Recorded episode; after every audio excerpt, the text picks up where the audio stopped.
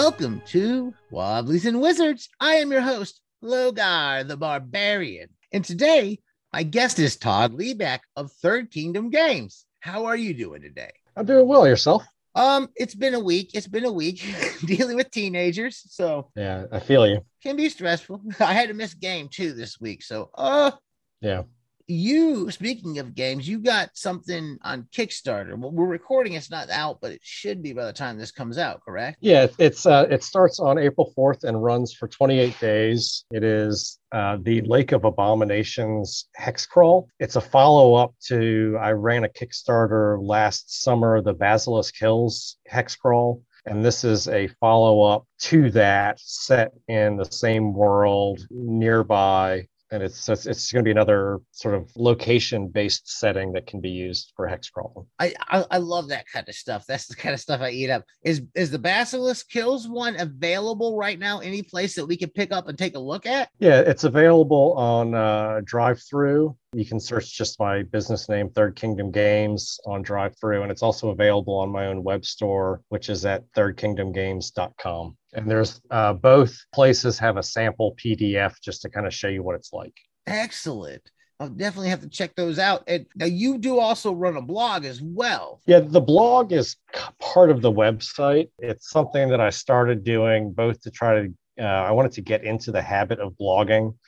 And I also, you know, a little with a little bit of self-interest because it brings readers onto my website where I sell things. There's a couple features I run on the blog. Uh, every Monday, I do an OSR uh, news roundup that has sort of evolved beyond the OSR, and I'm trying to capture both indie and OSR games, especially those from marginalized communities who may not have the uh, the sort of press or outreach that more established publishers do. Um, I'm also, you know, aiming it at a certain progressive audience. So I do sort of curate it for publishers that aren't known harassers or you know homophobic or something like that it is a bit of a curated list pretty much anything's going to be curated Yeah. Oh, yeah, definitely. I mean, at a point, like, uh, I think a lot of us kind of do that type of curation, as you say. Like, like there is an intent. Uh, there's certain things that I try to avoid and not give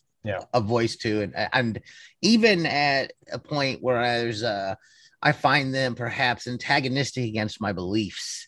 I don't like to even bring them up in a negative light because I don't want to give them that kind of publicity. So yeah, I, I get that. I appreciate that. and then every thursday i do a, a feature called meet the publisher where i uh, it's a text interview I uh, basically contact a, a publisher and ask them you know, three or four questions and again I'm, I'm deliberately trying to reach outside of my comfort zone but also sort of my social circle and you know deliberately trying to interview people you know women people of color you know those those people that may not be getting that much uh, publicity. So uh, you know evelyn moreau who's an illustrator was one. Amanda p who's a relatively new publisher who i believe was on your show Yes, a month was. or so ago she was one of the first people i did i, I interviewed She's pretty cool. you know, I, I think it has the benefit of exposing a lot of people in what can be a fairly insular community to sort of what's going on in the wider world of gaming, especially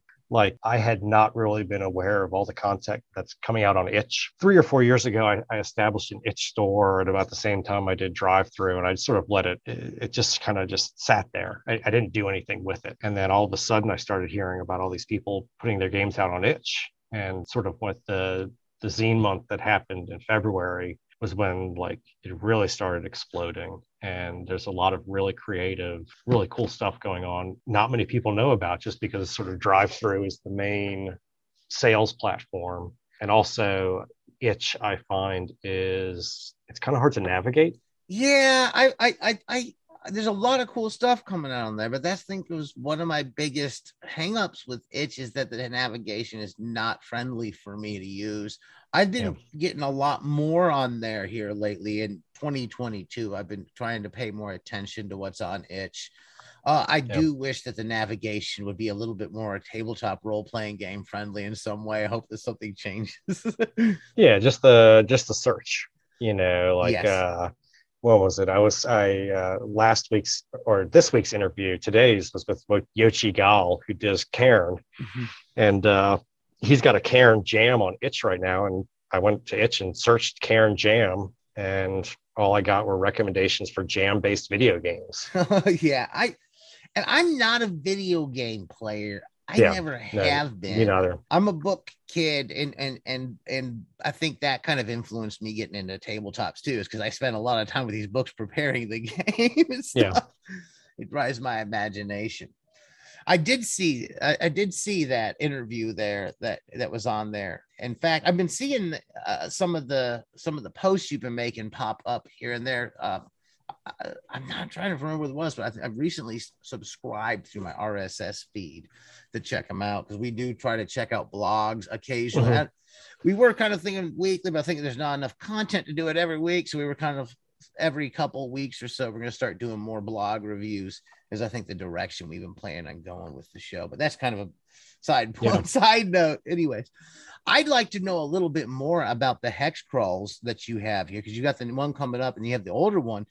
Uh, could you tell us a little bit what to expect in some of them? What kind of encounters, what kind of things, what kind of setting or like locations and stuff are there? Sure. So it all started. I started writing these about three or three years ago, where I was. It was I was calling it the populated hex series, and, and I still do that. Um, and the original idea was that I was basically going to take a six mile hex and populate it with a variety of layers and encounters and features and the idea was that the, the original intention was to make it somewhat modular so that you know you've got like a forest hex. And if you're running a game and your players are going through a forest you can grab the hex and there's you know because six, a six mile hex is 30 32 square miles of area. So it's a it's a big area and there's a lot of stuff to be contained there. So i started off doing a single hex and then it was like well you know this really ties into the area around it so then I started writing what I'm calling clusters, which is a, a central hex and the six hexes surrounding it. And so the Basilisk Hills was the first cluster that I completed. So it was the, the central hex and then uh, six hexes around it. And that those were written in extreme detail with, you know, anywhere from three to six layers and three to six encounters or features, very dense stuff. So, what the Basilisk Hills does, it takes those seven already written hexes and compiles them. And then I added almost a 100 hexes around the area that were just sort of described in broad strokes. Mm-hmm. So each of those additional 100 hexes has either a layer, a feature, or occasionally nothing in it. So the idea is that it's just, just a big area with seven very detailed hexes and then the surrounding area.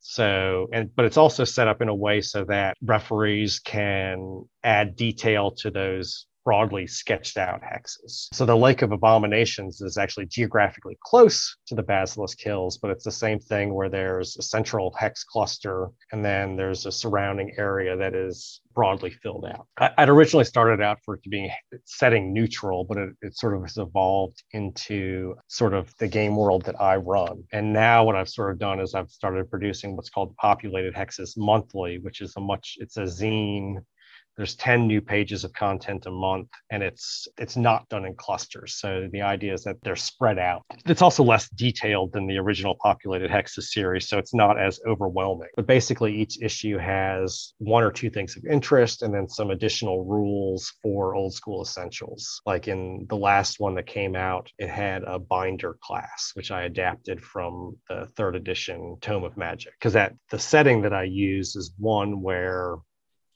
it's very sort of like small god oriented sort of like where there's there's no huge pantheon. It's more just sort of small local deities that gain their power from worship. So you have these areas where you know there may be a, a tribal god who has you know no one's left to worship it. So it kind of just fades away and becomes a vestige which in i don't know if you're familiar with the binder class but that was I'm not in third edition. I'm not. I have so little third edition experience. I, honestly, I don't either. It was which book was it in? My uh, my stepson. My stepson was big in third edition, and he had the Tome of Magic. And I have I was flipping through it one day, and I was like, "Oh, this is a really cool class." I never played it. I just really like the idea of this character that sort of makes pacts with with dead gods and takes on some of their aspects. I did I did run a third edition game in 2000 like as soon as it dropped. Mm-hmm. I was running it before the monster manuals out. I had that creature collection that I was using cuz that came out first. But I didn't run third edition again, but I tried Pathfinder out many years after Pathfinder had been out, but yeah, I, I, say often I ran a lot of older games and other games through a lot of those times. Mm-hmm. Now, I, I, am I'm interested to know about. Are you using what are you using system wise for your home game right now? Are you are you currently running in this? Uh, I'm using old school essentials. It's, um, it's nice. Pr- pretty much, I started using uh, OSE before when it was still um, BX Essentials, I believe. Yes. Yes. yes. BX. You know, I've been using Labyrinth Lord, but there's some stuff that I don't like about Labyrinth Lord. Mm-hmm. Um, I really prefer the sort of 14 level range of OSE. 20, you know, I like how the spell levels max out at was it sixth level for magic users and fifth levels for clerics it's it's just it, it, hits the sweet spots that Labyrinth Lord just didn't. It's it's really nice. It's a great game. Uh, we played it for about uh, like last year. We played in Old School Essentials for about a year, uh, and that's the one that mm-hmm. John had run. It is wonderful. I'm definitely going to run it at some point in time in the future. I, am thrilled with it. That's all there is yeah. to say.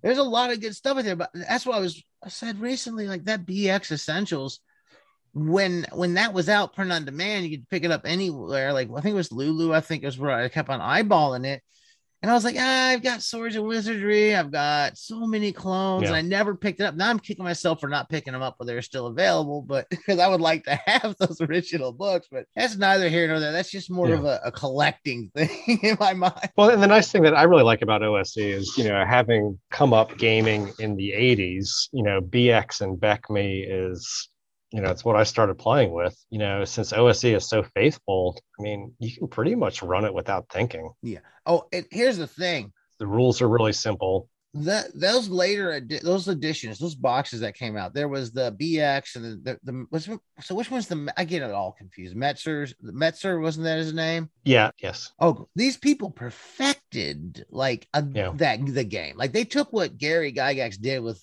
with with the original D and D, and they kind of said, "Oh, I can do better," and they did a good job at perfecting it. Yeah, the the Moldvay Marsh Cook, you know, the the basic expert is it's it, it's great.